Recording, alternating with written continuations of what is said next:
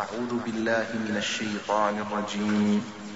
بسم الله الرحمن الرحيم.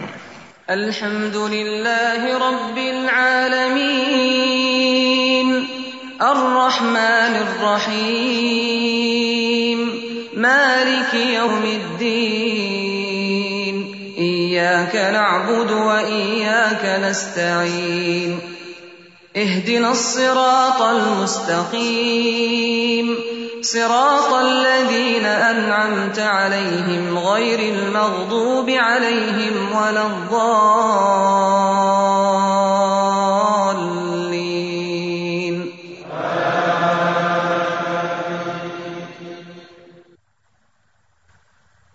نحمده ونصلي على رسوله الكريم. أما بعد فأعوذ بالله من الشيطان الرجيم. بسم الله الرحمن الرحيم. رب اشرح لي صدري ويسر لي امري واحلل عقدة من لساني يفقهوا قولي. حدیث کا مطلب کیا ہے؟ حدیث کا مطلب ہے بات. کس کی بات؟ نبی اکرم صلی اللہ علیہ وسلم کی بات. جب ہم حدیث کا لفظ آپ کے لیے استعمال کرتے ہیں تو اس کا مطلب پھر صرف بات نہیں ہوا کرتا.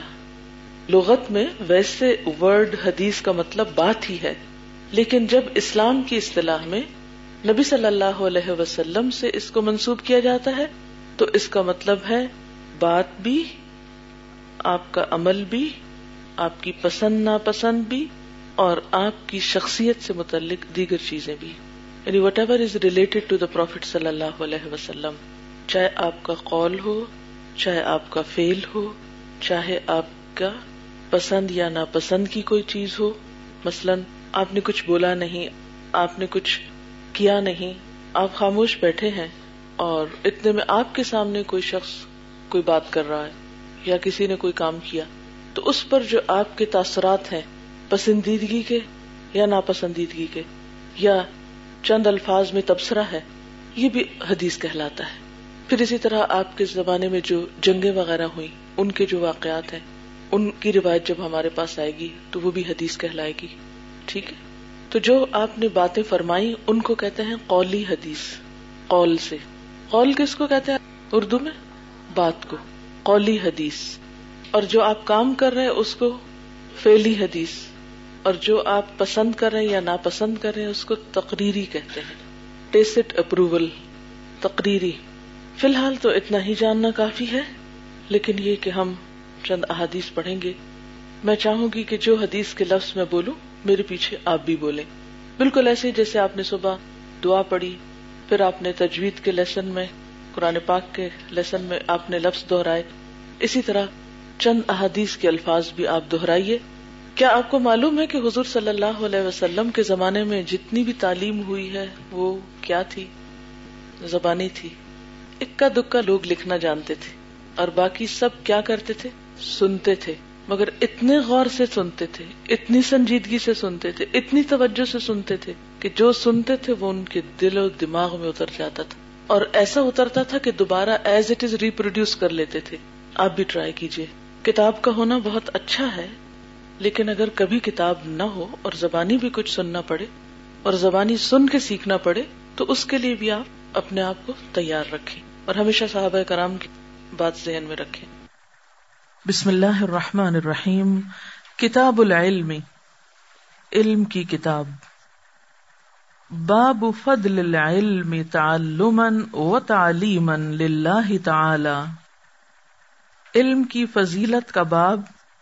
تعلما، تعلم، علم حاصل کرنا، و تعلیما، اور علم سکھانا، للہ تعالی، اللہ تعالی کے لیے، یعنی اللہ کی خاطر علم سیکھنے اور سکھانے کی فضیلت. قال اللہ تعالی، اللہ تعالی نے فرمایا، وقل رب زدنی علما، اور کہہ دیجئے اے میرے رب میرے علم میں اضافہ فرما.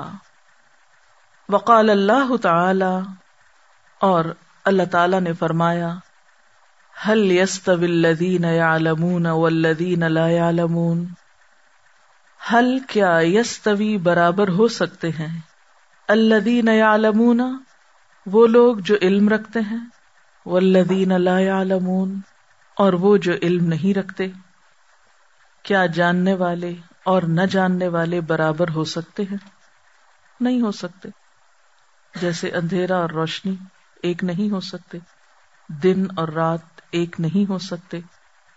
وقال اللہ تعالی، اور اللہ تعالی نے فرمایا، یرفع اللہ الذین آمنوا منکم والذین اوتوا العلم درجات۔ یرفع اللہ، بلند کرتا ہے اللہ، الذین آمنوا، ان لوگوں کو جو ایمان لائے، منکم، تم میں سے، والذین اوتوا العلم، اور وہ لوگ جو علم دیے گئے، درجات، درجات رکھتے ہیں، یعنی اہل ایمان میں سے علم رکھنے والے اور بھی بلند درجوں کے حامل ہیں۔ وقال اللہ تعالی، اور اللہ تعالی نے فرمایا، انما یخشى اللہ من عباده العلماء، بے شک اللہ سے ڈرتے ہیں اس کے جاننے والے بندے ہی، علماء ہی۔ تو پہلی آیت میں آپ صلی اللہ علیہ وسلم کو علم میں اضافے کے لیے دعا سکھائی گئی۔ اس سے علم کی فضیلت کا اظہار ہوتا ہے کہ وہ چیز جو صرف مانگنے کے لیے نہیں کہی گئی، بلکہ اس میں مزید اضافے اور زیادہ سے زیادہ کی دعا سکھائی گئی۔ پھر دوسری بات یہ کہ علم کا منبع صرف اللہ کی ذات ہے، وہی سب کو علم عطا کرنے والا ہے، اس لیے اس سے علم مانگنا ہے، رب زدنی علما، اور جس کو وہ جتنا چاہے نوازے، اس کے پاس کمی نہیں ہے۔ اچھا، یہ بات جو کہی گئی کہ علم کا سورس اللہ تعالی کی ذات ہے، یہ کیوں کہی گئی؟ اس لیے کہ عالم الغیب صرف اس کی صفت ہے، علم کا اصل سورس وہی کیوں کیونکہ وہ صرف ظاہری نہیں، غیب کی چیزوں کا بھی علم رکھتا ہے، صرف مادی نہیں، اس مادی دنیا کے پیچھے کے بارے میں بھی جانتا ہے، اور اس جیسا علم اور کسی کے پاس ہے نہیں، اس لیے اسی سے دعا مانگنی ہے، وہی سب کو دینے والا ہے۔ اور پھر ایک اور اہم بات یہ کہ انبیاء علیہم السلام بھی اس سے علم مانگ رہے ہیں، انبیاء علیہم السلام کے علم کا سورس بھی اللہ تعالیٰ ہے، رب زدنی علما۔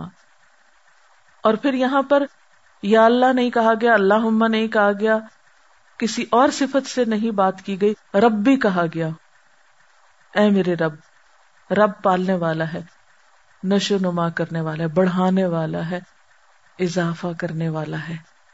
تو جو بڑھانے والا ہے، نشو نما دینے والا ہے، ذرے سے کمال تک پہنچانے والا، چھوٹے سے بڑا کر دینے والا، اور اس سارے عرصے میں نگہداشت کرنے والا، تو بالکل اسی طرح علم بھی تھوڑے سے زیادہ ہوتا ہے، اس کی بھی باقاعدہ پرورش ہوتی ہے، اور اس میں جو کمال انسان کو حاصل ہوتا ہے وہ بھی دراصل اللہ کی رحمت سے اور اس کے دینے سے ہوتا ہے۔ تو جس کو یہ خاص دولت مل جائے وہ بہت ہی خوش قسمت انسان ہے، یہ اللہ تعالیٰ کی خاص عنایت ہوتی ہے جب انسان کو یہ توفیق نصیب ہو کہ اس کے علم میں اضافہ ہو، بڑھوتری ہو، اس کی نشو نما ہو، اور وہ اس میں کمال تک پہنچتا چلا جائے۔ اور پھر دوسری آیت میں احساس دلایا گیا کہ یہ مت جانو کہ جن کے پاس علم ہے اور جن کے پاس نہیں ہے وہ سب ایک ہی ہیں، وہ برابر نہیں ہیں، ایک جیسے نہیں ہیں، یعنی عالم اور غیر عالم ایک چیز نہیں ہے۔ اچھا، تو پھر کوئی فرق ہے؟ ہاں فرق ہے، اور وہ فرق کیا ہے؟ والذین اوتوا العلم درجات، ان کے درجات بلند ہیں۔ دنیا میں بھی علم کی وجہ سے انسان کو عزت ملتی ہے، لیکن اصل عزت تو اللہ کے پاس ہے، ان العزت للہ جمیعا۔ تو جو جتنا زیادہ اللہ کی رضا کے لیے، اللہ کی خوشنودی کے لیے اور صحیح مقاصد کے لیے علم حاصل کرے گا، اللہ تعالیٰ اسی کے بقدر انسان کو پھر درجات بھی عطا کریں گے۔ اسی لیے بعض اوقات انسان علم پا کر دنیا میں ذلیل ہوتا ہے، کیونکہ مقصد کچھ اور ہے، لالچ غالب ہے، یا لوگوں کا خوف ہے، یا اور کئی اسباب ہیں۔ تو اس کی بھی بنیادی وجہ یہ کہ وہ نیت اور وہ جذبہ اور وہ مقصد اس کا درست نہیں یا خالص نہیں، تو اس لیے بے حد ضروری ہے کہ وہ خالص ہو، اور اسی کے بقدر درجات بڑھتے ہیں. یعنی درجہ کیا ہے؟ درجوں سے ایک فوراً تصور جو ذہن میں آتا ہے وہ بلندیوں کا آتا ہے، اوپر جانے کا آتا ہے، چڑھتے جانے کا آتا ہے. تو رب زدنی علما کہنے کے بعد کیا فرمایا؟ برابر نہیں ہے جن کے پاس ہے اور جن کے پاس نہیں. اور پھر یہ زیادتی کہاں تک؟ درجات کی آخری حد تک، جس کا علم اللہ کو ہے، بندوں کو نہیں. دنیا کی یہ درجہ بندی تو انسانوں نے اپنی عقل اور سوچ کے مطابق کر لی، لیکن یہ حقیقی درجہ بندی نہیں ہے. حقیقی درجہ بندی اللہ کے ہاں، اصل قدردانی علم کی اس کے پاس ہے. اس لیے جو لوگ سندوں، ڈگریوں اور سرٹیفکیٹس اور دنیاوی مقاصد سے بالا اور بلند تر ہو کے عظیم مقاصد کے لیے سیکھتے سکھاتے ہیں، وہی اصل درجات پاتے ہیں. انبیاء علیہ السلام کے پاس کون سی ڈگریاں تھیں؟ نہیں تھی. یہ تو سب دنیا کے پیمانے ہیں. اس لیے مقاصد کا درست ہونا بے حد ضروری ہے. اور پھر اصل اس علم کی قدر ہے جو ایمان کے ساتھ ہو. ایمان کے بغیر علم ان درجوں تک، ان مقامات تک، اور پھر مقامات میں بھی معرفت کے جو مقامات ہیں ان تک انسان نہیں پہنچ سکتا جب تک ایمان کا نور اور روشنی ساتھ نہ ہو انسان کے. اور پھر نتیجہ کیا ہوتا ہے؟ پہچان کیا ہوتی ہے علم کی؟ انما یخشی اللہ. یہ نہیں کہ وہ بڑی بڑی عبائیں پہن کے یا بڑی بڑی مسندوں پر فائز ہو کے ایک خاص انداز میں کلام کر کے اپنے علم کا اظہار کریں، یا کسی خاص ٹائٹل کو نام کے ساتھ لگا کر اپنے علم کو جتلائیں. نہیں، ان کی اصل پہچان کیا ہے؟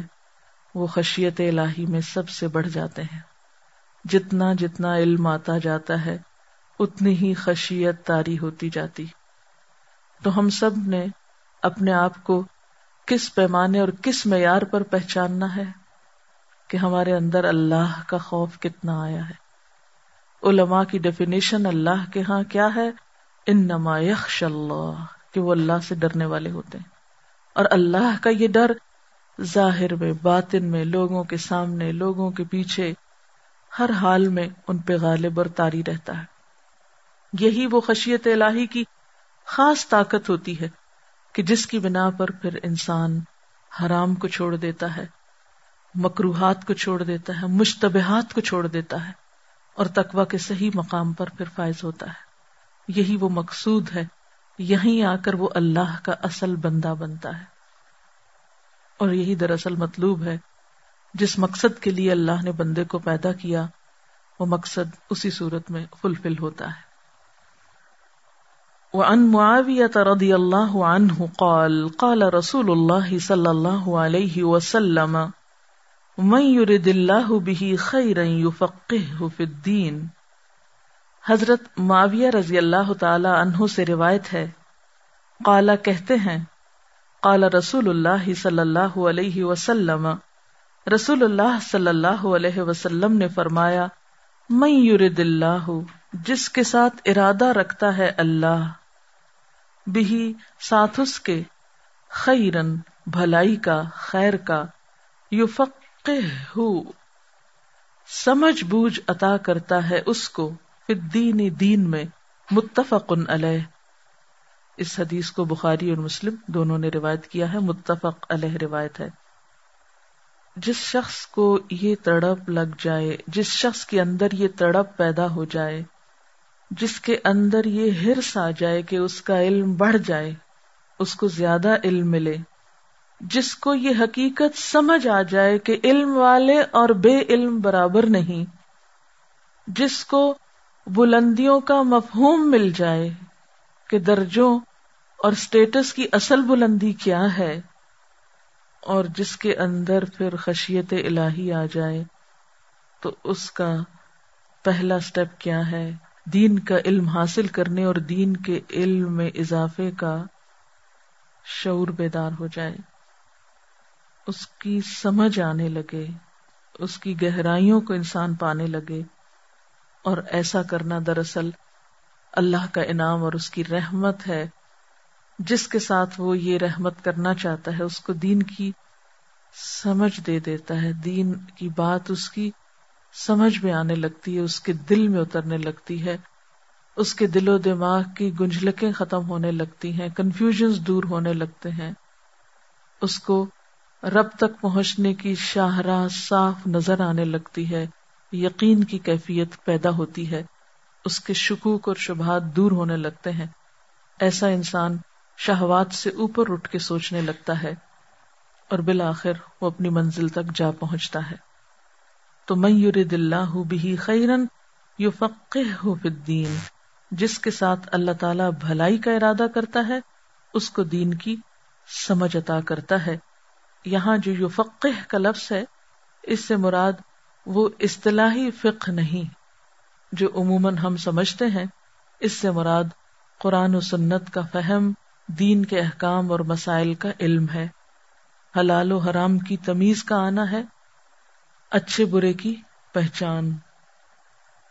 وعن ابن مسعود رضی اللہ عنہ قال قال رسول اللہ صلی اللہ علیہ وسلم لا حسد الا فی اثنتین رجل آتاہ اللہ مالا فسلطه على هلكته في الحق ورجل آتاه الله الحكمة فهو يقضي بها ويعلمها متفق عليه۔ وعن ابن مسعود، عبداللہ بن مسعود رضی اللہ تعالی عنہ سے روایت ہے، قالا کہتے ہیں، قالا رسول اللہ صلی اللہ علیہ وسلم، رسول اللہ صلی اللہ علیہ وسلم نے فرمایا لا حسد، نہیں حسد یعنی جائز نہیں، الا فسنتین مگر دو لوگوں میں، یعنی دو لوگوں سے حسد کیا جا سکتا ہے، اور یہاں حسد کا معنی رشک کیا جاتا ہے۔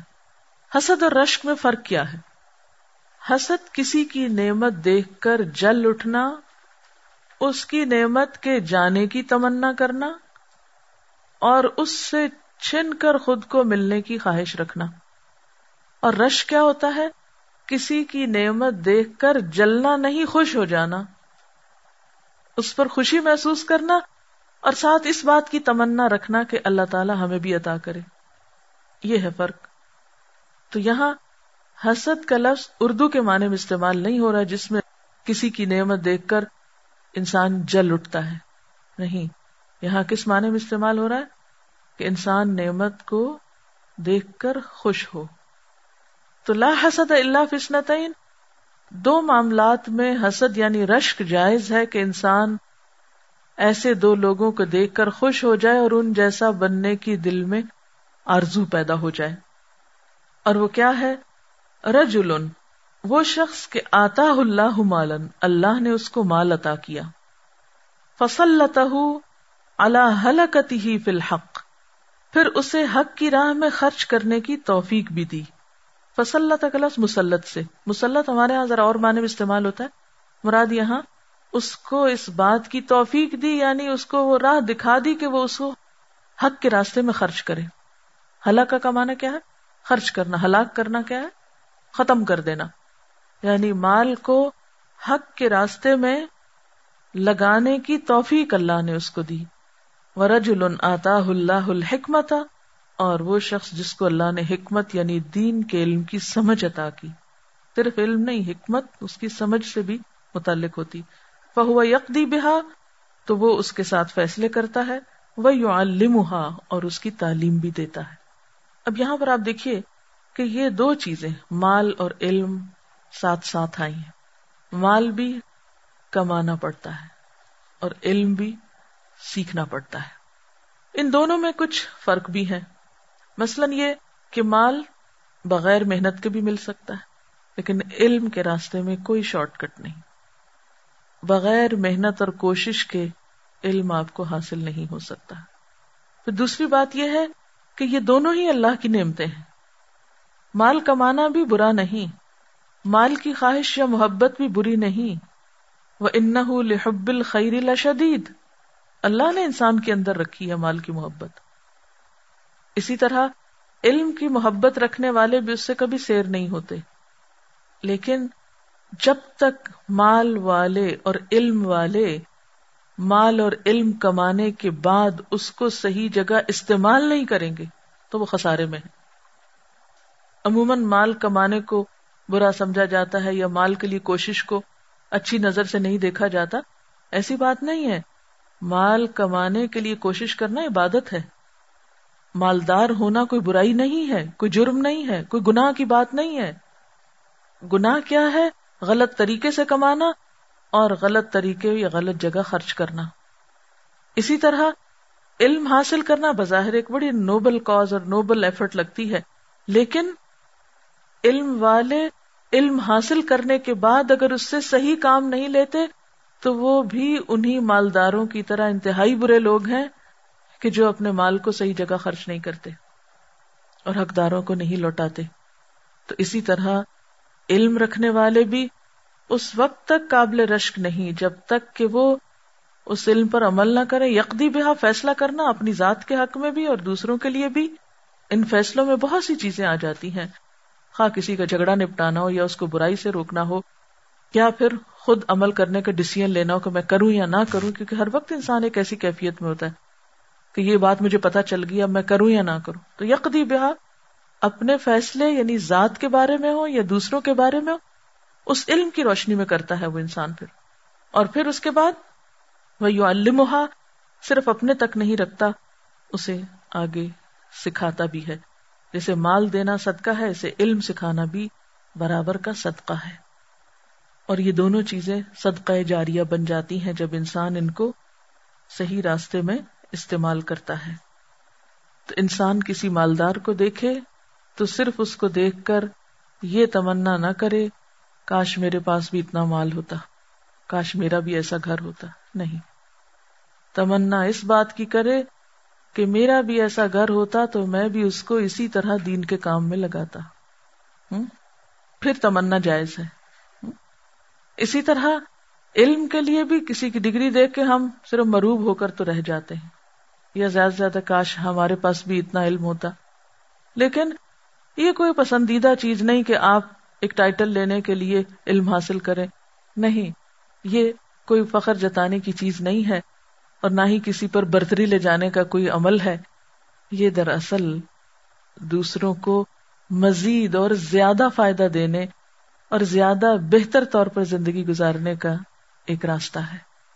اگلی حدیث، وعن ابی موسیٰ رضی اللہ عنہ قال قال النبی صلی اللہ علیہ وسلم مثل ما بعثنی اللہ به من الہدی والعلم كمثل غيث أصاب عردا فكانت منها طائفة طيبة قبلت الماء فأنبتت الكلأ والعشب الكثير وكانت منها أجادب أمسكت الماء فنفع الله بها الناس فشربوا منها وسقوا وزرعوا وأصاب طائفة منها أخرى انما هي قيعان لا تمسك ماء ولا تنبت كلأ فذلك مثل من فقه في دين الله ونفعه ما بعثني الله به فعلم وعلم ومثل من لم يرفع بذلك رأسا ولم يقبل هدى الله الذي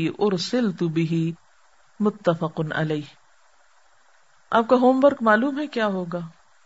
جیسے میں حدیث پڑھ رہی ہوں عربی میں، ایسے ہی گھر جا کر آپ نے اب ان احادیث کو کم از کم تین تین بار لاؤڈلی پڑھنا ہے، گویا آپ کسی کو پڑھا رہے ہیں. ٹھیک ہے، اکیلے میں بے شک بیٹھے یا اپنے گھر والوں کو لے کے بیٹھ جائیں. اسی طرح آپ صلی اللہ علیہ وسلم کے الفاظ آپ لاؤڈلی پڑھ کے دہرائیں گے، سنائیں گے. ٹھیک ہے نا. رسول اللہ صلی اللہ علیہ وسلم نے فرمایا، اللہ اس شخص کا چہرہ تر و تازہ کر دے، بارونق کر دے، جس نے میری کوئی بات سنی پھر اس کو یاد کر لیا، پھر اس کو آگے پہنچایا جیسے اس کو سنا تھا، جیسے اس کو سنا تھا. یہ شرط ہے اس میں. ٹھیک ہے، یعنی صحیح پروننسیشن کے ساتھ اور لفظ لفظ کی وضاحت کے ساتھ، کہ جیسے اس کو سنا تھا، الفاظ کی درست ادائیگی اور کلیئرٹی آف اسپیچ کے ساتھ، یعنی الفاظ کی درست ادائیگی اور وضاحت کے ساتھ. منہ میں نہیں پڑھنا، اس کو کھا نہیں جانا، کوئی لفظ اوپر نیچے نہیں کرنا. جیسے بچے ہوتے ہیں نا، لکھتے لکھتے کچھ نہ کچھ چھوڑ جاتے ہیں بیچ میں سے، ٹھیک ہے, علم کے آغاز میں انسان بچوں کی طرح ہوتا ہے, کچھ نہ کچھ بھولتا ہے, لیکن جب آپ اس کی پریکٹس کریں گے انشاءاللہ تعالی تو آپ اس کو کرنے کے لائق ہو جائیں گے. وعن ابی موسیٰ, ابو موسیٰ رضی اللہ تعالی عنہ سے روایت ہے, قال کہتے ہیں, قال النبی صلی اللہ علیہ وسلم, نبی صلی اللہ علیہ وسلم نے فرمایا, مثل ما بعثنی اللہ بہ, مثال اس چیز کی جو بھیجا مجھے اللہ نے ساتھ اس کے, من الہدا ہدایت میں سے, والعلم اور علم میں سے, کمثل غیث اس کی مثال ایک بارش کی طرح ہے, اصاب اردن جو ایسی زمین کو پہنچے یا جو کسی زمین کو پہنچے, اردن نکرہ ہے نا, کسی بھی زمین یعنی کسی زمین پہ پڑے, فکانت منہا طائفۃ طیبۃ تو تھا اس میں سے یعنی زمین میں سے ایک حصہ, طیبۃ عمدہ صاف ستھرا, قبلت الماء جس نے پانی قبول کر لیا, فانبتت الکلا پھر اگایا گھاس, والعشبر الکثیر اور بہت سی جڑی بوٹیاں, وکانت منہا اجادب اور تھا اس میں سے ایک حصہ سخت چٹیل یعنی سخت حصہ, امسکت الماء جس نے پانی روک لیا, پانی اکٹھا کر لیا اور اس کا ایک حصہ سخت تھا. اجادب کو یہاں سخت کے معنی میں لکھیے, جو پانی کو جذب نہیں کرتا نا, اس نے پانی اکٹھا کر لیا, فنفع اللہ بہ الناس تو اس کے ذریعے سے اللہ نے لوگوں کو نفع دیا, فشربوا منہا وسقوا وزرعوا تو انہوں نے اس میں سے خود بھی پیا اور پلایا بھی اور کھیتوں کو سیراب بھی کیا, زرعوا زراعت بھی کی, وَأَصَابَ طَائِفَةً مِّنْهَا أُخْرَى اور وہ بارش زمین کے ایک اور حصے کو پہنچی,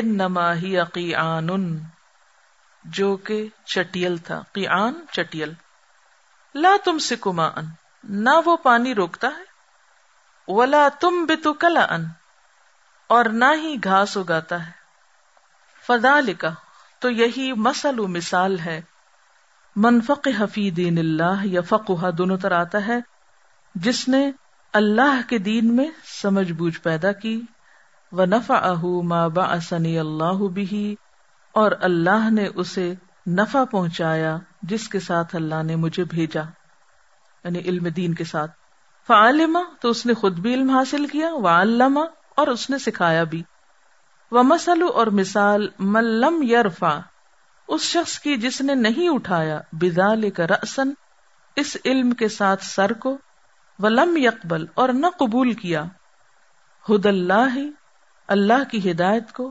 الذی ارسلت بہ جس کے ساتھ اللہ نے مجھے بھیجا ہے. معنی کیا ہے اس حدیث کا کہ انسانوں کی مثال زمین کی طرح ہے اور علم کی مثال بارش کی طرح ہے. علم بارش ہے اور انسان زمین کے مختلف حصے. جب بارش برستی ہے تو زمین پر مختلف طرح کے اثرات ہوتے ہیں اور وہ ڈیپینڈ کرتا ہے کہ زمین کی اپنی نوعیت کیسے. اسی طرح دین کا علم سیکھتے تو بہت لوگ ہیں لیکن ہر شخص اپنی صلاحیت کے مطابق اس کو لیتا ہے. اب اس کی تقسیم آپ صلی اللہ علیہ وسلم نے کس طرح فرمائی؟ پہلے تو یہ کہ زمین کا ایک حصہ ایسا تھا کہ جس نے قبلت الماء پانی کو قبول کر لیا, قبول کر لیا یعنی اپنے اندر جذب کر لیا, اپنے اندر اتار لیا اور پھر واپس بھی لوٹایا. کیسے؟ گھاس ہوگا, طرح طرح کی جڑی بوٹیاں ہوگی. آپ کو معلوم ہے کہ جڑی بوٹیوں میں انسانوں کے لیے کتنی بیماریوں کی شفا ہے. پہلے تو سب جڑی بوٹیوں سے ہی علاج کیا کرتے تھے. پھر ایک زمین ایسی بھی تھی جس نے جذب تو نہیں کیا, اپنے اندر تو نہیں لے کے گئی, لیکن روک لیا پانی. اس سے وہ زمین کا وہ حصہ تر ہو گیا جس پہ وہ پانی تھا. لوگ آئے, انہوں نے پیا, جانوروں کو پلایا, دوسرے انسانوں کے لیے حاصل کیا اس میں سے, اور اسی طرح کھیتی باڑی کی, اس کا بھی فائدہ ہوا. اور پھر ایک گروہ ایسا تھا کہ جس کو یہ علم ملا لیکن اس نے اس کے ساتھ سر نہ اٹھایا, یعنی اس کو ملا لیکن اس نے اس کی طرف پوری توجہ نہیں کی. یعنی سر ڈالے رکھا، سر اٹھایا نہیں. تو سر ڈالنا کیا ہے؟ جیسے مویشیوں کا سر ڈالا ہوا ہوتا ہے نا، کہ سنی انسنی برابر. آپ ایک مویشی کو، جانور کو پوری کتاب پڑھا ڈالیے، کیا مجال جو سر اٹھا کے دیکھے یا غور کرے یا کچھ پوچھے، سوال بھی نہیں کرے گا، کمنٹ بھی نہیں کرے گا. اور ایک طریقہ کیا ہے کہ انسان غور سے سنے، سمجھنے کے لیے سر اٹھائے، آئی کانٹیکٹ رکھے، اور پھر اس کے بعد مزید سوال پوچھے، کمنٹ کرے. اور اس کی میں آپ میں سے ہر ایک سے امید رکھتی ہوں کہ آپ میں سے ہر ایک قبلت علما کے اس لیول پر آئے، اس علم کو اندر اتارے، جذب کرے، اور پھر اس سے پھل پھول نکلے. پھر جو دل پہ لگے بات وہ دوسروں تک پہنچے، اس میں غور و فکر ہو. ایسے ہی لوگ دراصل دین کو دنیا کے ساتھ ریلیٹ کر سکتے ہیں، اس میں سے استنباط اور استخراج کی صلاحیت رکھتے ہیں، اس پر خود بھی عمل کر لیتے ہیں اور دوسروں کے مسائل کا حل بھی اس کی روشنی میں پیش کر سکتے ہیں. وہ بہت سے بیماروں کے لیے پیغام شفا ہوتے ہیں، وہ بہت سی گتھیاں سلجھاتے ہیں، وہ بے حد فائدہ مند ہوتے ہیں. تو آپ میں سے ہر ایک اپنے لیے دعا مانگے کہ یا اللہ ہمیں تو پہلی کیٹیگری میں کر، کہ جن کے اندر نمبر ایک قبولیت کی صلاحیت ہو، قبلت علما، کترا کترا جذب، ہنڈریڈ پرسینٹ انڈرسٹینڈنگ کا لیول بیدار رکھنا، سمجھنا. پھر صرف ایسا سمجھنا نہیں کہ ہاں ہم کو یہ لفظ کا ترجمہ آ گیا ہے اور یہ بات پتہ چل گئی، تفسیر کیا تھی اس کی. نہیں، واپس پلٹ کے دیکھیے معاشرے میں کیا ہو رہا ہے، راستے میں جاتے ہوئے دیکھیے، غور و فکر کیجیے. لوگ جن جن مسائل کا شکار ہیں ان پہ توجہ دیجیے، لیے دیے اور لاپرواہی کی زندگی نہیں کہ ٹھیک ہے جو جس کے ہیڈ ایک ہمیں کیا. آپ نے یہ علم اس لیے حاصل کرنا ہے کہ جو دکھی انسانیت ہے، جو پریشان حال ہے، ان کے کام آ سکے، ان کی مدد کر سکے. کیونکہ اللہ نے یہ علم ہدایت بھیجا اس لیے تھا نا کہ لوگوں کو اس دنیا کے جہنم سے بھی نکالے اور آخرت کے جہنم سے بھی بچائے. لیکن ہم نے اس سے یہ کام نہیں لیا. افسوس ان لوگوں پر جو سیکھ کر اس خزانے پر سانپ کی طرح بیٹھ گئے اور نہ ہی خود اس کو استعمال کیا اور نہ ہی کسی اور تک پہنچایا اس کو. اور پھر یہ جو دوسری کیٹیگری تھی جس نے علم حاصل کیا، خود تو اتنا جذب نہیں کیا لیکن لوگوں کے فائدے کے بن گئے. یہ مثال ہے ان لوگوں کی جو جتنا سنتے ہیں اتنا آگے بتا دیتے ہیں یا روایت کر دیتے ہیں اور بس اتنا کافی سمجھتے ہیں. یعنی انہوں نے پانی اکٹھا کر لیا، روک لیا، خود تو پورا ہی عمل کیا لیکن کچھ دوسروں کو پلا دیا، کچھ اوروں کے کھیت سیراب کر دی. یہ بھی کسی حد تک نفع ہی کے درجے میں ہے، اگرچہ یہ پہلی کیٹیگری کی طرح نہیں ہے. اب ان دونوں کا باریک فرق سمجھیے. یہ دونوں اصل میں ایک ہی ہیں، جو علم سے فائدہ اٹھانے والے لوگ ہیں یا فائدہ پہنچانے والے. ان میں جو پہلا گروہ ہے وہ فائدہ حاصل بھی کرتا ہے، خود کو بھی سیراب کرتا ہے، قبلت علما، اور دوسروں کا بھی دل باغ باغ کرتا ہے. اور پھر آپ دیکھیے کہ حدیث کا بھی ایک لفظ زائد نہیں ہوتا، صرف گھاس کی بات ہی کر کے بات ختم کر دی جاتی. گھاس کی بات بھی کیونکہ دل خوش کرتا ہے، اور اس کے ساتھ العش بالکثیر کی بات بھی، بہت سی جڑی بوٹیاں اگاتا ہے. تو دوہرا کام ہے، یعنی ایسا علم کہ جس سے آپ کا ایسا اخلاق سمرے کہ آپ دوسروں کے لیے ایک خوشی کا پیغام بھی ہو اور اس کے ساتھ ساتھ ان کے فائدے کی بھی ہو. اور پھر نفع حاصل کرنے والوں کی جو دوسری کیٹیگری ہے، ان کا فیض اگرچہ کم ہے لیکن یہ بھی پسندیدہ لوگوں میں ہی شامل ہے. اور تیسرے وہ لوگ ہیں جو اس علم سے گریز کا راستہ اختیار کرتے ہیں کہ کوئی چینٹا ہم پہ نہ پڑ جائے. گی کئی لوگ ہوتے ہیں نا جو بارش میں باہر نکل آتے ہیں، اور کئی لوگ ہوتے ہیں جو بارش سے ڈرتے ہیں کہ نہیں ہم پہ بارش نہ پڑے. ایسے لوگ بھی ہوتے ہیں جو بارش سے بچتے ہیں. تو کچھ لوگ واقعی اس علم سے بچتے ہیں اور سر اٹھا کے بھی نہیں دیکھتے نا. اور بعض اوقات بارش کے موسم میں بھی سوکھے ہی رہتے ہیں، خزانے بٹ رہے ہوتے ہیں لیکن وہ اس سے محروم ہی رہتے ہیں. اس میں اس سب طرح کے لوگ آ جاتے ہیں جو سیکھتے ہی نہیں، یا پھر سیکھتے ہیں تو سمجھتے نہیں، شعور ہی نہیں بیدار کرتے، یا پھر یہ ہے کہ سیکھ کے بھلا دیتے ہیں، اس کو ضائع کر دیتے ہیں. تو ہر مسلمان کی کوشش یہی ہونی چاہیے کہ وہ درجہ اول میں شامل ہو جائے۔ وعن سہل بن سعد رضی اللہ عنہ ان النبی صلی اللہ علیہ وسلم قال لعلی رضی اللہ عنہ فواللہ لأن یہدی اللہ بک رجلا واحدا خیر لک من حمر النعم، متفق علیہ۔ سیدنا سہل بن سعد رضی اللہ تعالی عنہ سے روایت ہے کہ نبی صلی اللہ علیہ وسلم نے فرمایا حضرت علی رضی اللہ تعالی عنہ سے، پس اللہ کی قسم، فواللہ، بخدا، لَأَن يَهْدِيَ اللَّهُ، یہ کہ ہدایت دے اللہ، بکا، تیرے ذریعے، رَجُلًا وَاحِدًا، ایک شخص کو، خَيْرٌ لَكَ، تیرے لیے زیادہ بہتر ہے، من حمر النعم، سرخ اونٹوں سے بھی۔ حمر احمر سے سرخ، نعم مراد یہاں اونٹ ہے کیونکہ وہی حمر ہوتے ہیں سرخ۔ پیچھے بات ہوئی نا کہ سب سے بہترین حصہ زمین کا وہ ہے جو پانی قبول کر لے اور آگے سبزہ اگائے اور دوسروں کو فائدہ پہنچائے، تو یہاں اسی بات کو ایک اور طریقے سے بیان کیا جا رہا ہے۔ آپ صلی اللہ علیہ وسلم نے حضرت علی رضی اللہ تعالیٰ عنہ سے فرمایا کہ اللہ کی قسم۔ اب یہ جو اللہ کی قسم ہے، آپ اس قسم کو کیا درجہ دیں گے؟ ہم؟ کون سی قسم ہے؟ یہ یہ صرف ایک محاورتاً نہیں بولی گئی، تاکید کے لیے ہے، سٹریس ہے اس بات پر کہ خدا کی قسم، اللہ کی قسم، تمہارے ذریعے سے اللہ تعالی کسی ایک شخص کو ہدایت دے دے تو وہ تمہارے لیے سرخ اونٹوں سے زیادہ قیمتی ہے، زیادہ فائدہ مند ہے۔ گویا دوسرے لفظوں میں علم کو مال پر اب فضیلت دی جا رہی ہے۔ پہلے علم اور مال دونوں کی بات ہوئی تھی، اب یہاں علم کو مال پر فوقیت دی جا رہی ہے۔ اس حدیث کا کانٹیکسٹ سنا دیتی ہوں۔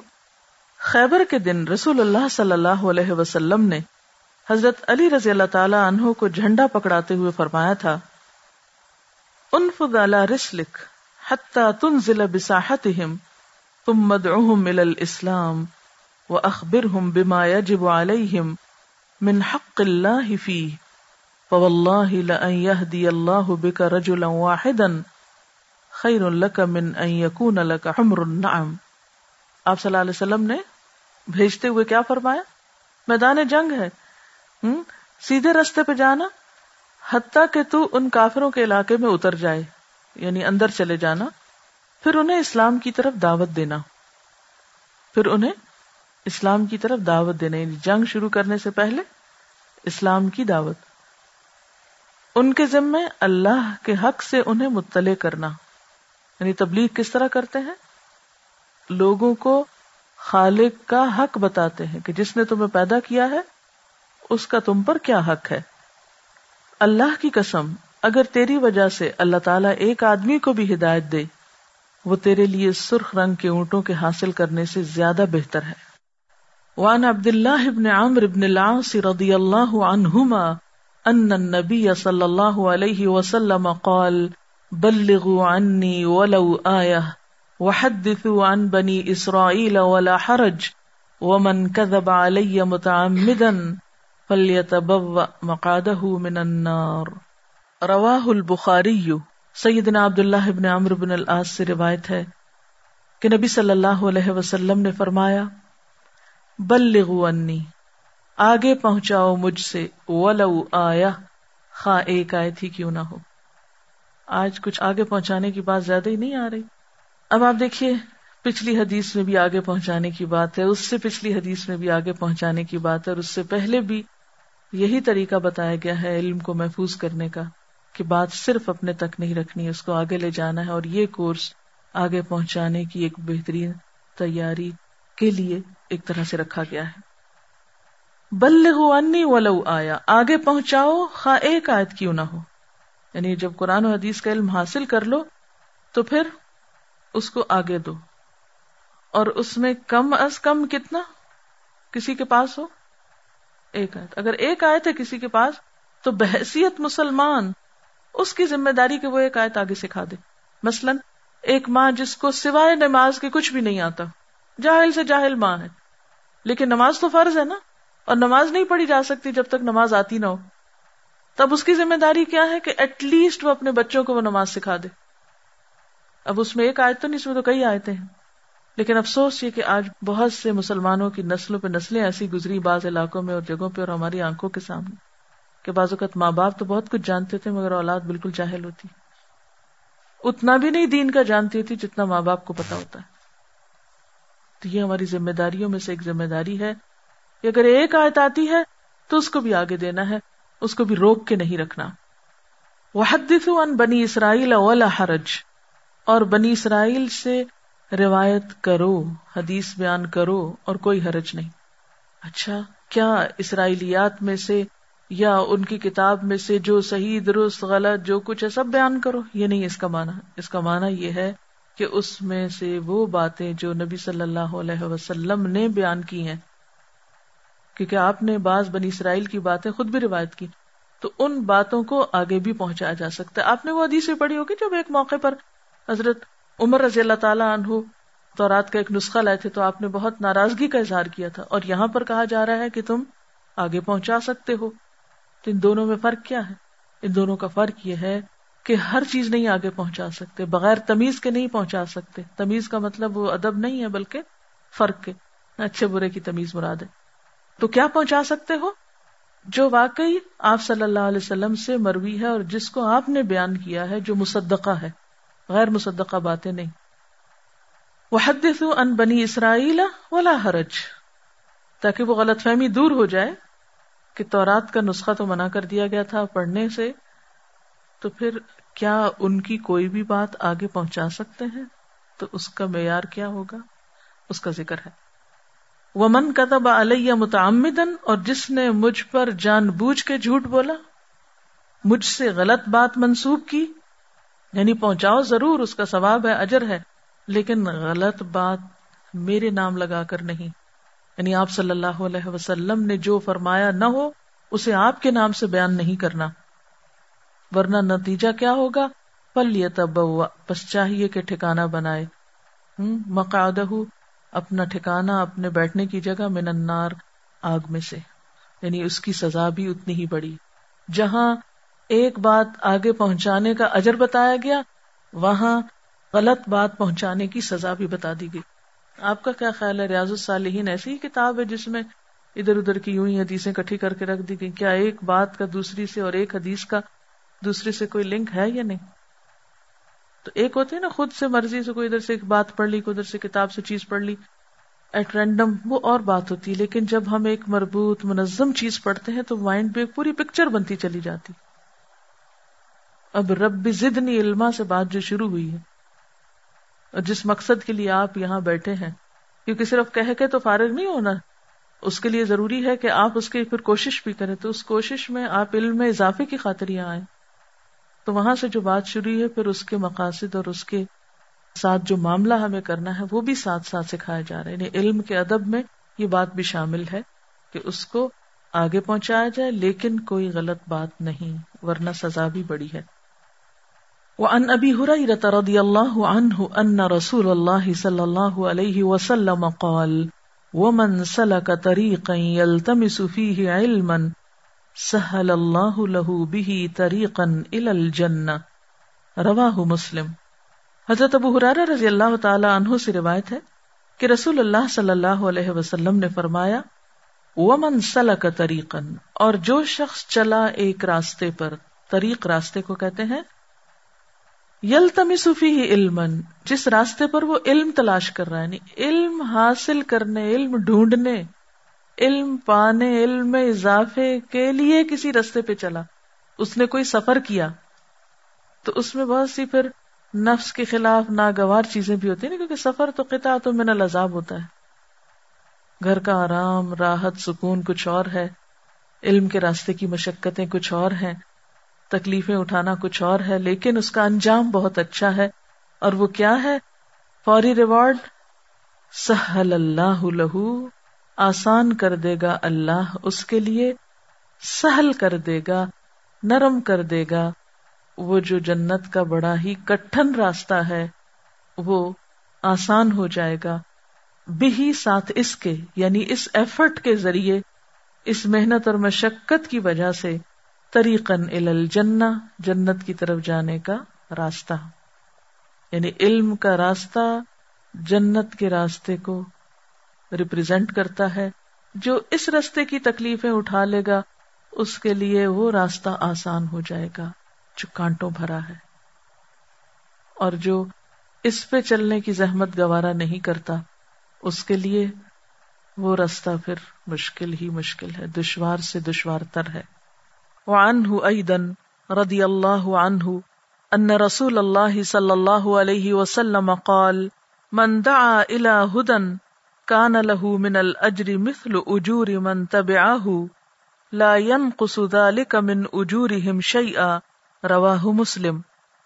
اور انہی سے یعنی حضرت ابو ہریرہ رضی اللہ تعالی عنہ سے روایت ہے، رسول اللہ صلی اللہ علیہ وسلم نے فرمایا، جو شخص ہدایت کی طرف بلائے گا اس کو ان تمام لوگوں کے برابر اجر ملے گا جو اس ہدایت کی پیروی کریں گے، اور یہ پیروی کرنے والوں کے اجر میں کوئی کمی نہیں کرے گا۔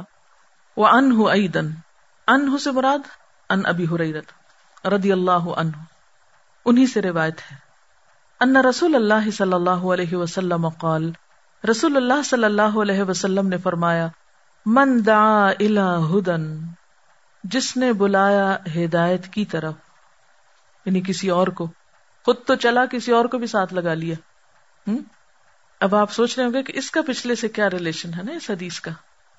پچھلی حدیث میں کیا ہے؟ خود چلا، اور دوسری حدیث میں کیا ہے؟ کسی اور کو بھی بلا لیا۔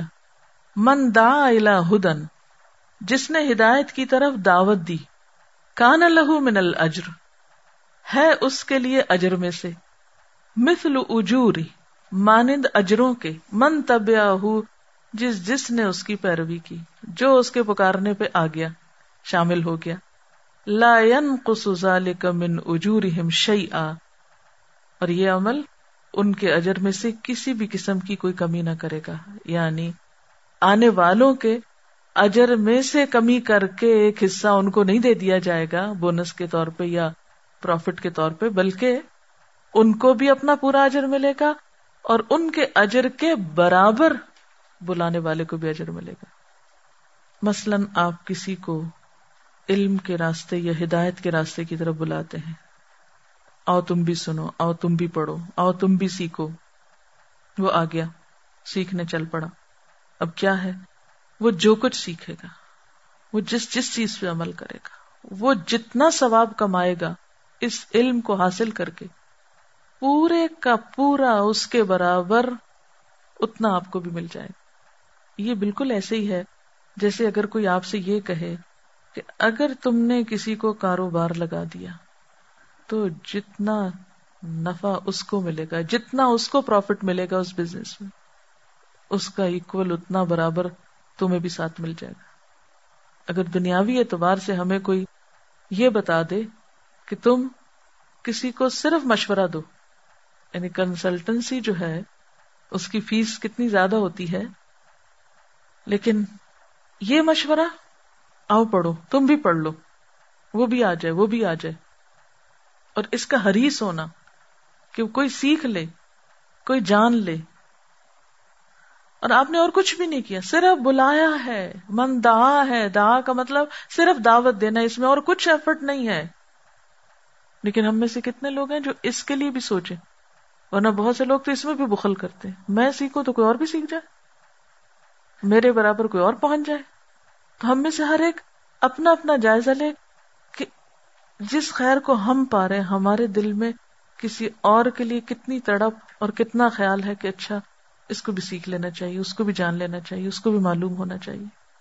صرف نشاندہی، فلاں تم وہاں چلے جاؤ، تم یہ کر لو، تم یہ سیکھ لو، تم یہ پڑھ لو، تو جو بھی اس کے پڑھنے کے بعد، مثلا یہ کتاب اس وقت، یہ جو احادیث آپ اس وقت پڑھ رہے ہیں ریاض الصالحین میں سے، اب امام نووی نے ہمارے لیے ایک سلیکشن کر دی، ایک راہ دکھا دی کہ یہ پڑھ سکتے ہو، ہم پڑھ رہے ہیں۔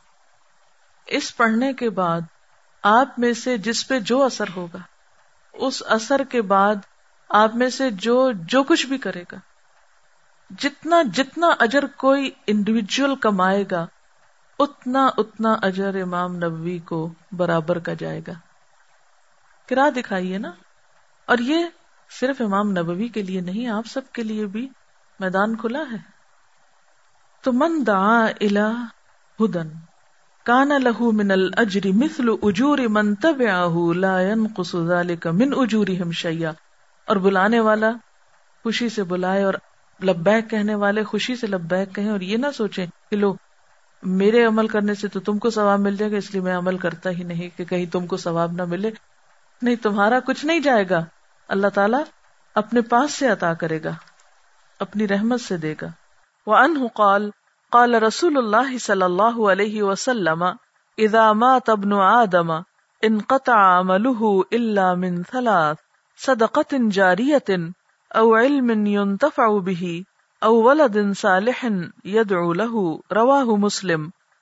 اور حضرت ابو ہریرہ ہی سے روایت ہے، رسول اللہ صلی اللہ علیہ وسلم نے فرمایا جب انسان مر جاتا ہے تو اس کے عمل کا سلسلہ ختم ہو جاتا ہے، مگر تین چیزوں کا ثواب اسے ملتا رہتا ہے، ایک صدقہ جاریہ، یا وہ علم جس سے فائدہ اٹھایا جائے، یا نیک اولاد جو اس کے لیے دعائے خیر کرتی رہے۔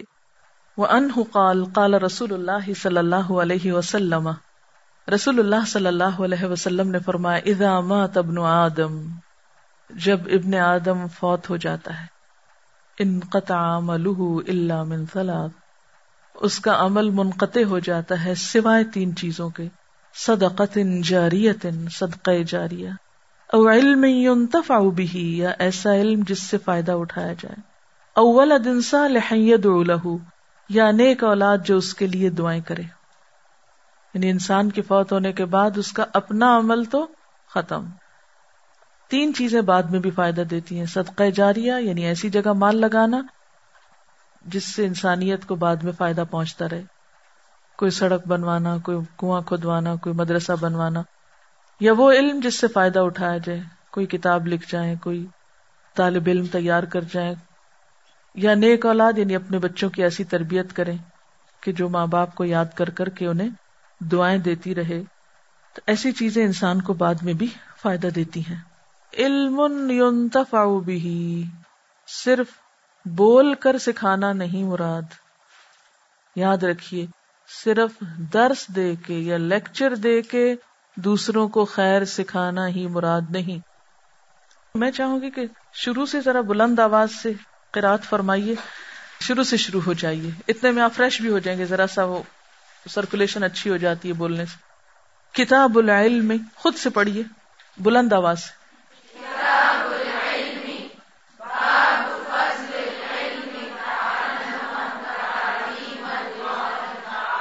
کیا مجھے تو نہیں سمجھ آئی؟ تعلمن، تعلمن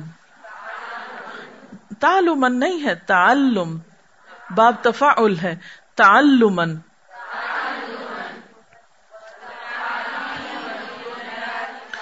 وہ تعلیمن، دیکھا نا، وہ آپ کی ساؤنڈ جو ہے نا واضح نہیں ہے، وضاحت چاہیے۔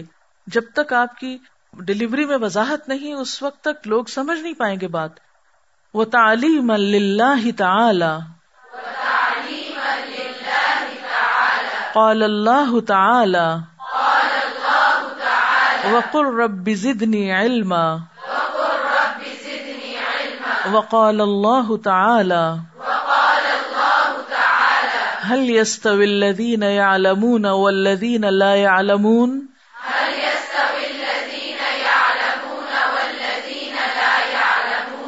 وقال اللہ تعالی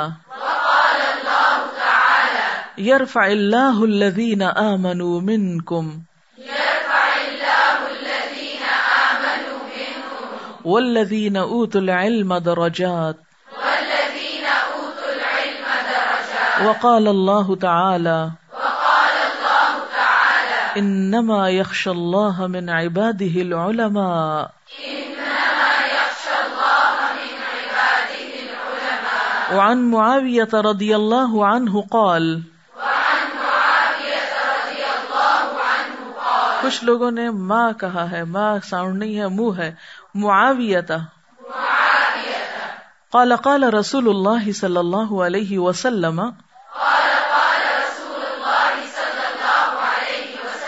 من یرد اللہ بہ خیرا یفقہہ فی الدین،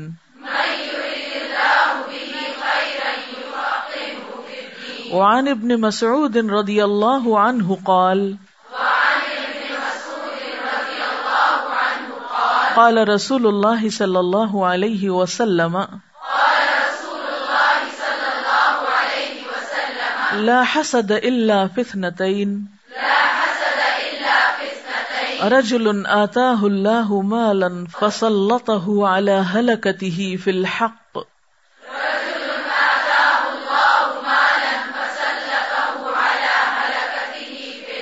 فسلطہ علی ہلکتہ فی الحق ورجل آتاہ اللہ الحکمت فہو یقضی بہا ویعلمہا ورجل آتاہ اللہ الحکمت فہو یقضی بہا ویعلمہا وعن ابی موسیٰ رضی اللہ عنہ قال قال النبی صلی اللہ علیہ وسلم